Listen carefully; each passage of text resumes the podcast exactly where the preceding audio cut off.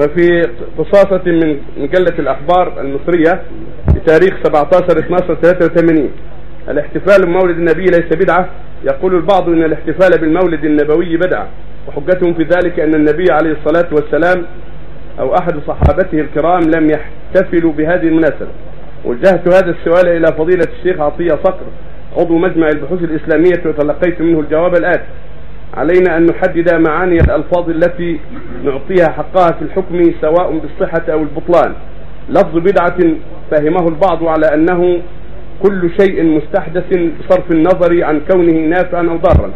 لفظ البدعة ورد في بعض الأحاديث موصوفا بأنها ضلالة ونعني وتعني كل مستحدث في الدين ولكنها في الموضوع الذي نحن بصدده معناها لغوي أي الشيء المبتدع الذي على غير مثال سبق. وبذلك الفهم تتلاقى نتلافى التضارب الموجودة في بعض المنقولات إلى آخر المقالة. هو اعترف بما يدل على المقصود. الحديث جاء كل بدعة ضلالة. فيكون إشكال المولد ضلالة لأنها بدعة في الدين ما فعلها الرسول ولا أصحابه. ولا القرون المفضلة القرن الأول والثاني والثالث. فيكون بدعة ضلالة. وحب الرسول صلى الله عليه وسلم لا يكون بالاحتفال يكون بطاعته واتباع شريعته ودراسة ما جاء عنه والتفقه في دينه. لا بالبدع التي أنكرها العلماء وأحدثها الجهلة أو أحدثها الرافضة أو أشباههم.